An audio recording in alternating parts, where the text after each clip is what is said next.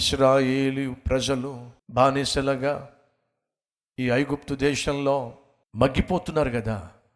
వాళ్ళను విడిపించటానికి దేవుడు ఒక రక్షకుణ్ణి ఈ భూమి మీదకు పంపించాడు. ఆ రక్షకుని ద్వారా అబ్రహాముకు దేవుడు చేసిన వాగ్దానాన్ని నెరవేరుస్తూ ఐగుప్తు దేశంలో బానిసలుగా ఉన్నటువంటి బిడ్డలందరినీ కూడా వాళ్ళందరినీ కూడా విడిపించడానికే ఓ రక్షకుణ్ణి ఈ భూమి మీద ఉదయింపచేశాడు నాయన. ఆ పిల్లవాడే ఆ జమ్ము పెట్టిలో పెట్టబడిన మరి ఆ పిల్లవాడు ఏమయ్యాడు మమ్మీ?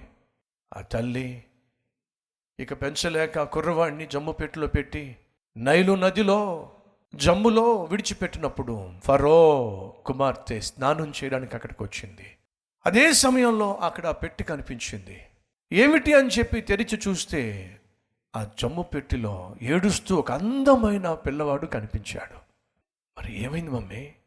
ఫరో మగపిల్లవాళ్ళు పుడితే చంపేయమని చెప్పి అన్నాడు కాబట్టి వాళ్ళ అమ్మాయి కాబట్టి ఆ పిల్లవాడిని చంపేసిందా?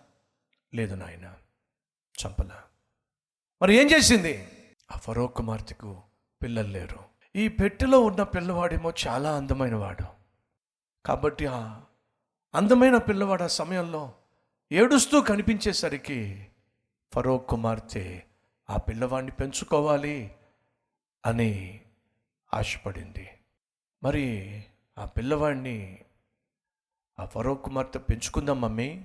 అదే సమయంలో ఆ పిల్లవాడి అక్క పేరు మిరియాము పరుగు పరుగున వెళ్ళి ఫరో కుమార్తె దగ్గరకు వెళ్ళి అమ్మా ఈ పిల్లవాడిని పెంచటానికి పాలిచ్చి పెంచటానికి ఒక దాదిని పిలవమంటావా?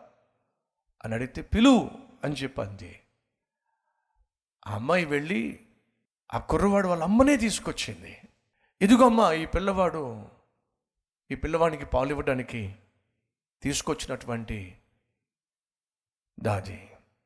అప్పుడు ఆ ఫరో కుమార్తె ఆ పిల్లవాడిని మళ్ళీ కన్న తల్లికే అప్పగించి నా కోసం పెంచు పాలిచ్చి పెంచు అని చెప్పి కన్న తల్లికి మళ్ళా కుర్ర కుర్రవాణ్ణి అప్పగించింది.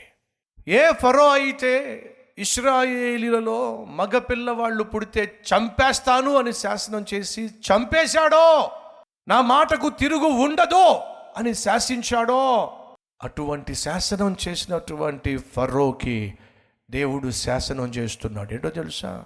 నా ప్రజలను నీ చేతిలో నుండి విడిపిస్తాను అని నేను అబ్రహాముకు మాటిచ్చాను. ఆ మాటిచ్చిన ప్రకారము నేను నా ప్రజలను విడిపిస్తాను. విడిపించడానికి ఓ రక్షకుణ్ణి నేను పంపిస్తాను. హెబ్రిలలో పుట్టినటువంటి మగ పిల్లలను చంపమని నువ్వు శాసనం చేస్తున్నావు. నేను చేస్తున్న శాసనం వినో. నిన్ను నీ రాజ్యాన్ని ఎదుర్కోవడానికి జయించటానికి ఒక్కడిని నేను పంపిస్తున్నాను. వాడు వచ్చి నీ ఇంటిలోనే పెరిగే విధంగా చేస్తాను నేను. నీ కుమార్తె పెంచే విధంగా చేస్తాను నేను. అని దేవుడు శాసనం చేశాడు నాయన. మరి ఆ కుర్రవాడు ఆ ఫరో ఇంటిలోనే పెరిగాడా మమ్మీ? ఎస్ ఆ ఇంటిలోనే పెరగడానికి పిలుపు వచ్చింది. ఎవరు పిలిచారు మమ్మీ? ఫరో కుమార్తె పిలుపునిచ్చింది. ఆ కుర్రవాడు వెళ్ళాల్సిన సమయం వచ్చింది. ప్రార్థన.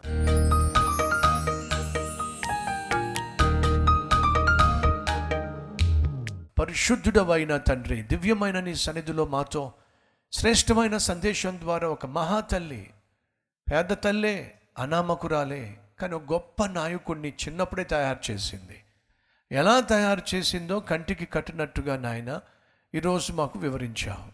విత్తబడిన ఈ వాక్యం ద్వారా ప్రతి ఒక్కరిని వారి కుటుంబాన్ని నాయన కట్టుకోవడానికి బిడ్డల చుట్టూ కంచె వేసుకోవడానికి కావలసినటువంటి చిన్నప్పటి నుంచి మంచి నిర్ణయాలు బిడ్డలు తీసుకునేలాగున ప్రేరేపించే మనస్సును సిద్ధపాటును పేరెంట్స్కి ఇవ్వండి. మోసే వలె అనేక మందిని వాగ్దాన భూమికి నడిపిస్తామో నాయనా నీ వాక్యం తెలియజేస్తుంది. నీతిగా యథార్థంగా ఈ ఈ వారమంతా రాబోయే కాలమంతా జీవించే కృపను దయచేయమని.